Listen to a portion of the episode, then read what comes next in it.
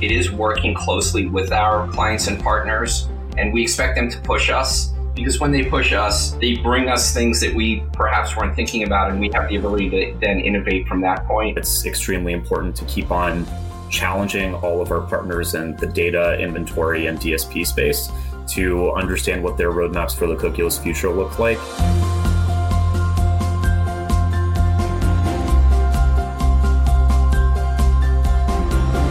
Hi, this is Mark Iskowitz, editor at large for MM&M, and I'm excited to be part of this sponsored podcast with PulsePoint for developments changing pharma marketing, straight talk from leaders in tech and media. PulsePoint is a marketing activation and intelligence company, and as the title suggests, we're going to spotlight some trends and give a point of view on where the new opportunities are for pharma marketers. And my guests today are Andrew Stark, who's Chief Revenue Officer at PulsePoint, and Francis Daunt, who's SVP for Addressable Health at Kinesso, which is a tech driven performance agency.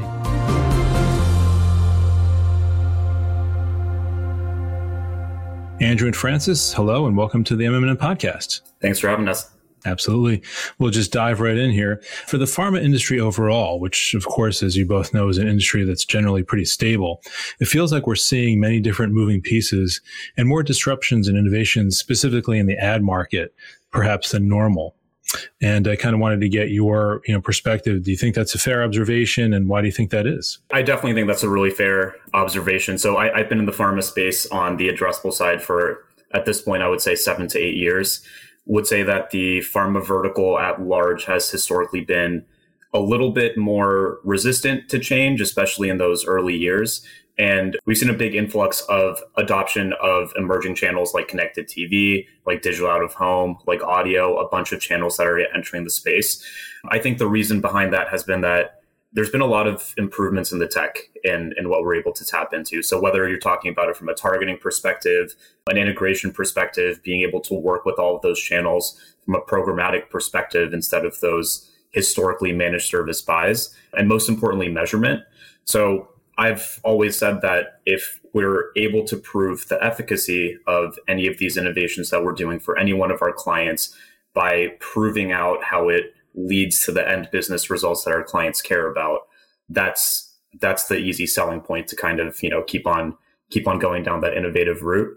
And because of all of those um, improvements that we've seen in each of those spaces being able to tie back something like a digital out of home campaign to true script lift metrics. We've seen a lot of our clients have a much deeper embrace of those newer strategies in the market Sure, and we'll talk more about you know the ability to tie back to the things that matter to industry like script lift and things like that in a second.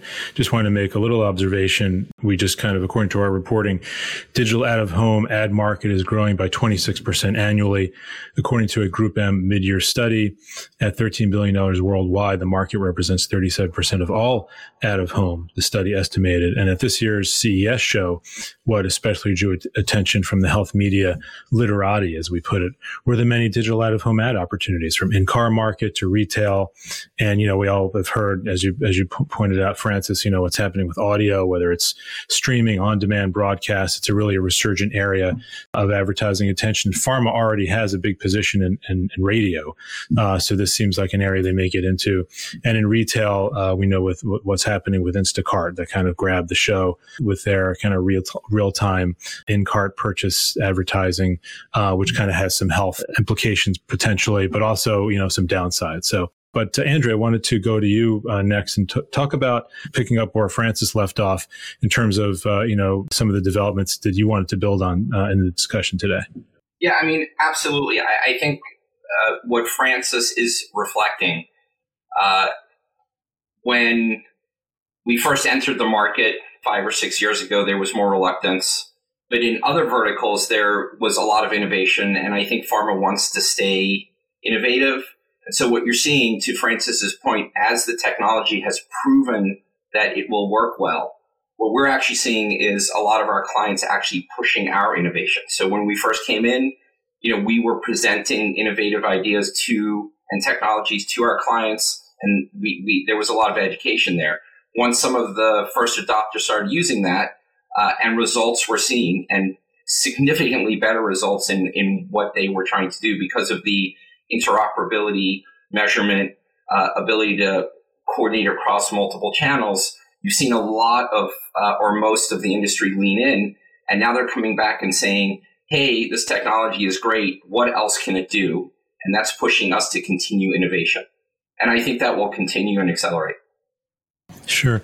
The advertisers are, um, in a way, kind of pushing the technologists to kind of figure out, as you said, how, how can we get more involved here, you know, and uh, so again, it, it's it's surfacing more opportunities for pharma marketers, uh, perhaps than we've seen in the past. Can you talk a little bit about you know addressability and you know another big development in the space, which we've heard is of course uh, what's happening with Google retiring its cookies, um, which has created challenges you know around reaching audiences at scale. Yeah, I can uh, I can start with that. I you know, I, I think the the whole cookieless future, the idea of that has been something that we've all been thinking about in the space for the last several years. It's it's something that has kind of been start stop in terms of when cookies are actually going to be sunset.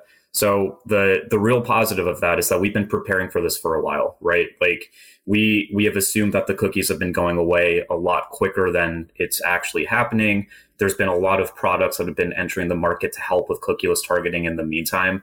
Um, I, th- I think what the most important thing to keep in mind for preparing for that future and one of the real value props that we bring from the Kinesso side as a as a data and tech agnostic agency is testing is extremely important and it's consistent testing and understanding what results you're trying to get.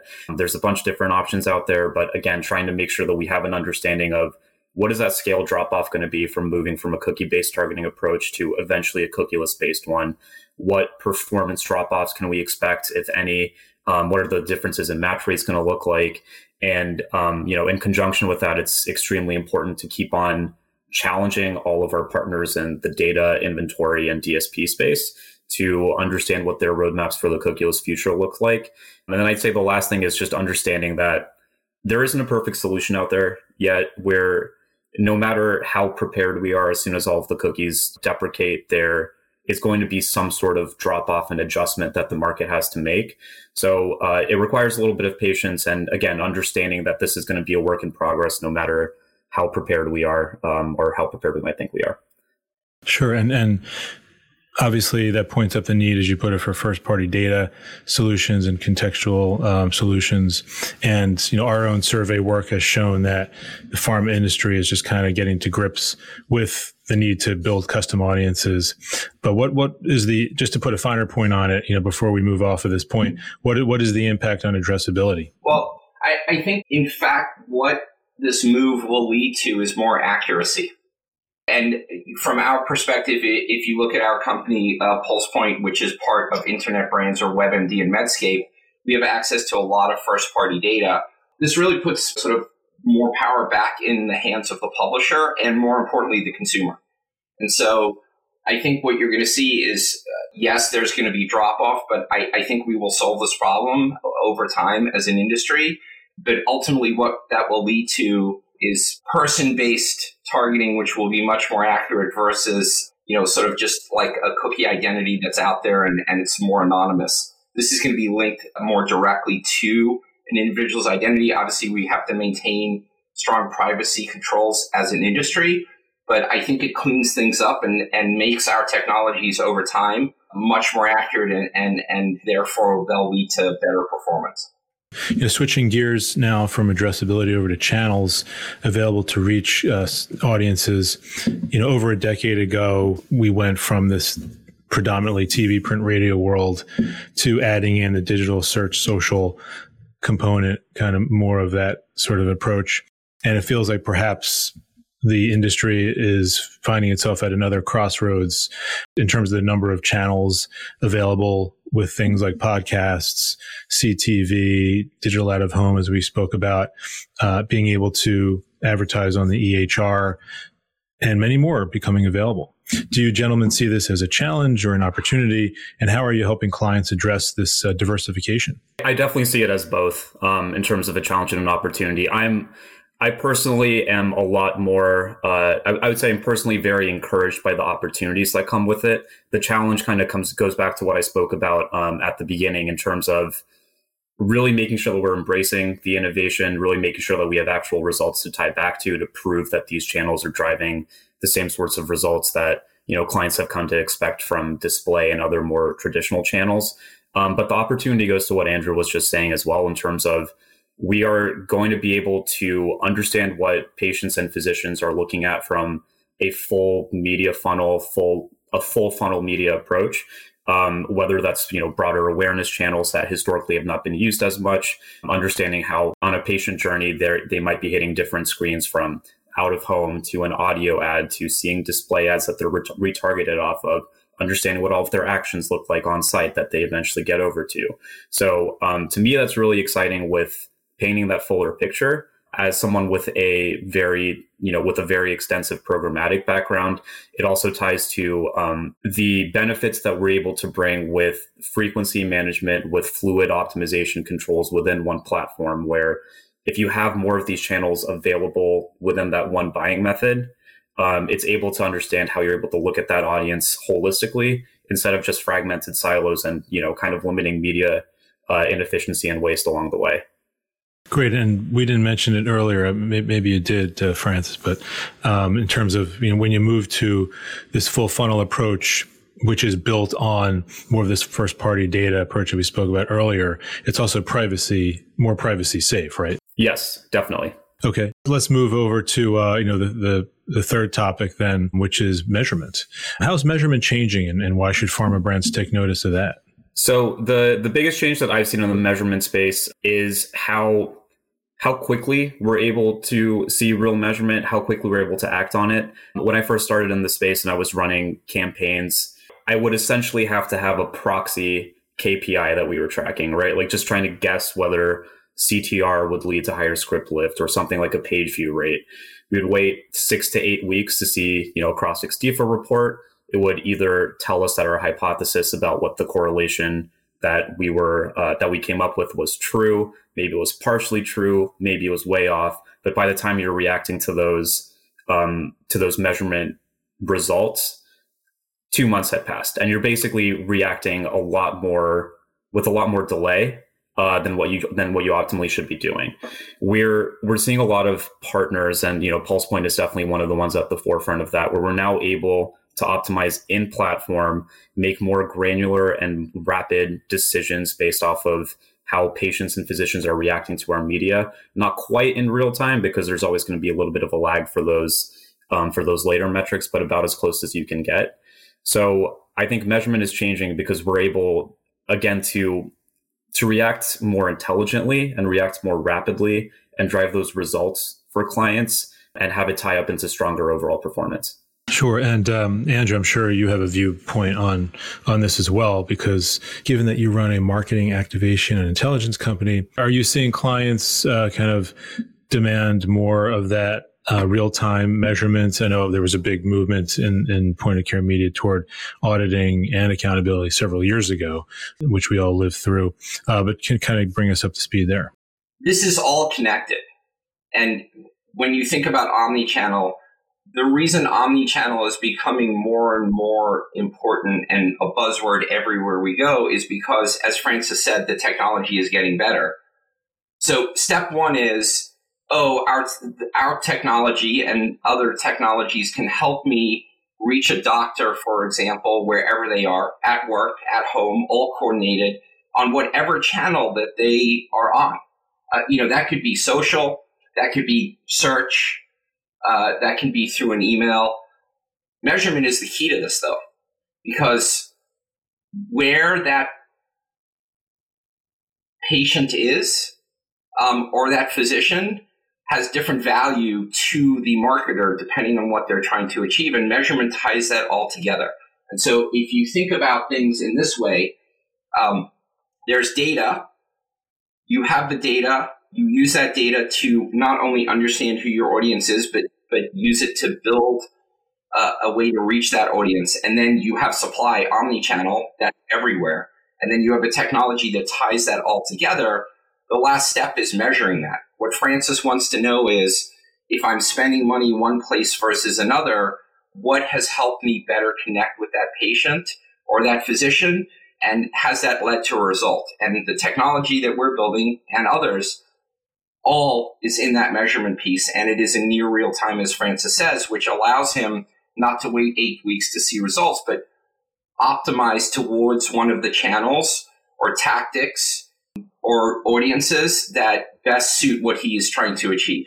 And it, it really is, if you think about those two things, omni and measurement together, uh, you know, with the with access to the right amount of channels, that is really the big innovation that's happening within the space right now that everyone is so excited about. Is it like third party companies that are helping make that linkage?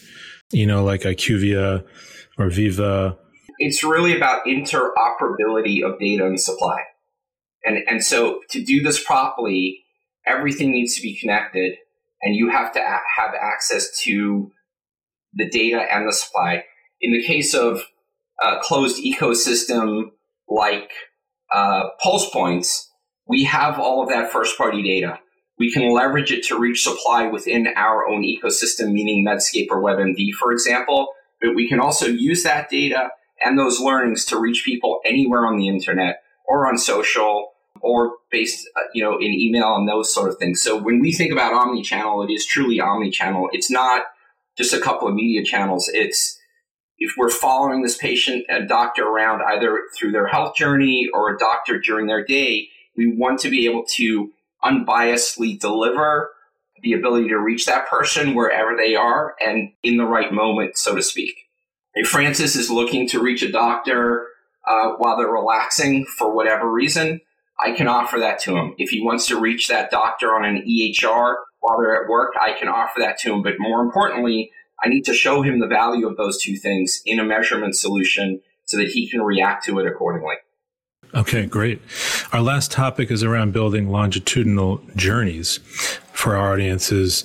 In other words, uh, delivering sequential messaging to eventually drive to a desired behavior or outcome, uh, whether that's, you know, switching prescribing behavior, um, script lifts, that, that sort of thing, I would imagine. Is this actually possible now? I think you, you both have been kind of alluding to that, but what are your companies doing perhaps to, to build these capabilities and help pharma brands or maybe health and wellness brands to achieve impact in those areas? I think on the on the Kinesso side, Andrew was talking about a lot of this just now, where we're the, the more that we're able to understand the the differences in value between individuals within our audiences or different you know our individuals at different types at different times of their of their journey the more we're able to drive increased personalization and drive overall efficiencies right? So we're we're running some sequential messaging campaigns right now for a few clients across both the consumer and the hcp space um, and we've seen we've seen massive increases in ROI that we're able to drive. Um, again, limiting a lot of media inefficiencies, just understanding how to differently value someone who has maybe gone to the site and performed a specific action or been served an ad four times and not reacted to it. Those two individuals should be treated differently. They're still valuable in different ways, but not you know they're not going to drive the same end performance. So um, a lot of what we're doing is focused on pulling in uh, triggers from on-site behavior um, and and using that to create more personalized creative journeys. So um, I, you know, I think Andrew was saying this earlier as well. It all ties back to all of the topics I've been discussing about today, where it's it's the measurement, it's the ability to reach everybody across all of these channels, and then turn that into a personalized journey that is going to that is going to give us the best performance that we can. Okay. So, um, you know, for an industry that has historically been really slow to develop, as we started talking about at this at the top of the show, it feels like, uh, as you put it, we're running on steroids. What can brands do to keep up? You know, to to to stay informed. You know, everybody wants to know that uh, their campaigns are incorporating the latest innovations, um, and to like, how do you advise your clients on how to make investments in the right places? Sure. So um, I would say from the from the Kinesso side, what we what we need to make sure that we're doing is staying organized and staying diligent with the way that we vet our, our partners. Um, there, the you know the the programmatic space specifically is extremely dynamic. There's always new partners, new solutions, new ways of looking at things that are popping up in the market, and we need to understand what's out there and make sure that we're constantly reaching out to these partners, asking for the product roadmaps, helping shape those product roadmaps, as Andrew was kind of talking about earlier as well, um, to either create solutions for the problems that we're seeing in the market or understanding what solutions are being created. Um, the other thing that I would say is we we really challenge all of our clients to have an open-minded sort of test and learn budget. Um, whether that's you know whatever that number or percentage of media might be, it differs depending on what you're trying to accomplish. But there needs to be um, there needs to be a collaborative embrace of understanding that there are disruptive solutions entering the market. We need to test as many of these partners as we can to understand what is and what isn't working. I talked about that a bit from a cookieless approach, but I think that applies to everything in the space, whether it's a new platform that's entering the market.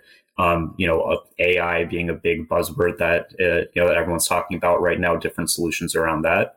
Um, so, so yeah, just having test and learn, uh, an open mind, and being able to tackle that. Great, Andrew, you want to weigh in on that as well? Partnering. Yeah, I mean, for us, our partnership is about a technology platform that we are constantly building. So, uh, to Francis's point, it is working closely with our clients and partners, and we expect them to push us because when they push us, they bring us things that we perhaps weren't thinking about, and we have the ability to then innovate from that point. Um, I personally try to attend a lot of conferences as well. Uh, you know, read MM&M. Sorry for the plug here. Um, but you know, also learning from each other um, you know, it, it, the there are to Francis's point so many new ideas, and it is it is really smart to deeply understand what those opportunities are, learn about them, and then try them out. And then, of course, back to measurement. Make sure you have a baseline for what you think success is, because if you're going to try something new, uh, you know, you have to anchor it to some kind of performance metric to compare it.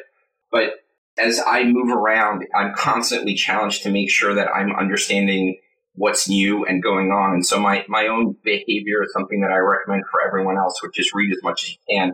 Obviously, uh, Francis mentioned AI. There's so much going on there. It's really difficult to stay on top of it. And, uh, you know, because it's now just become a marketing buzzword, it seems like AI is being used in every possible way to enhance things. But the question is how much of that is actually leading to specific performance enhancements for what we're all trying to do as an industry. So I'm focused on and looking at that as we uh, move into that space. Great. Would you gentlemen uh, be open to uh, spending the last two minutes of the podcast doing a, a rapid fire kind of uh, uh, segment where I ask you about a marketing catalyst and you answer by phrasing your response in, in boom or bust terms? Sure. Sure.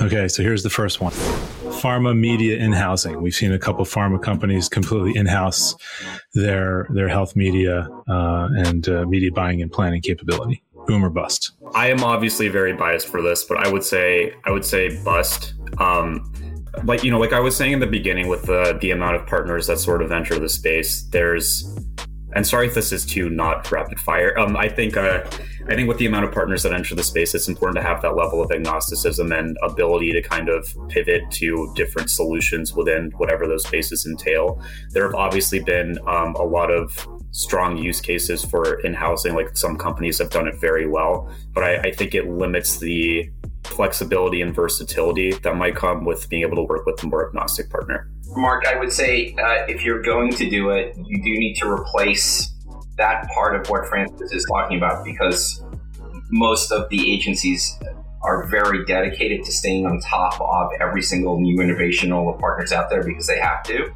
So if you're going to in-house it, that needs to be part of your strategy. Sure, absolutely. 2024 pharma marketing spend. You know, do you think it's going to be up, down, uh, in the middle, and you know, again, boom or bust? I would say from uh, from from what we have visibility to, it's a a slight boom, um, and I think a part of that has again been the the embracement of the newer channels because we're seeing a boom specifically, I would say, for the connected TV space, kind of shifting out of traditional linear into um, into that channel. So not necessarily in terms of the overall spend, but for the amount of spend that's going digitally and going addressably, I would say a, a small boom. Sure. I concur. I think that for the addressability engines technology boom, overall, not sure. Okay. Okay. Fair enough. Great. Well, so many new ideas, uh, and as you as you both pointed out, learning about new marketing opportunities is is, is more important than ever. But it's also become very difficult, perhaps because there's so much going on, and those things that we thought were impossible, like with you know the introduction of generative AI, uh, have suddenly become possible. And uh, you know, for those commercializing pharma brands, um, it's really been it's really very important to keep up to speed. So great to get your points of view on these things. To that end, if anybody out there who has any questions, you know, can feel free to uh, contact Andrew or Francis through MM&M. I hope we can have another conversation as you know these technologies you know become more well used within the pharma space. Thank you, Mark. Absolutely. That was Andrew and Francis. Uh, it was a terrific conversation. Many thanks for listening. Come back soon for another one. This is Mark Iskowitz for the MM&M podcast. Take care, everybody.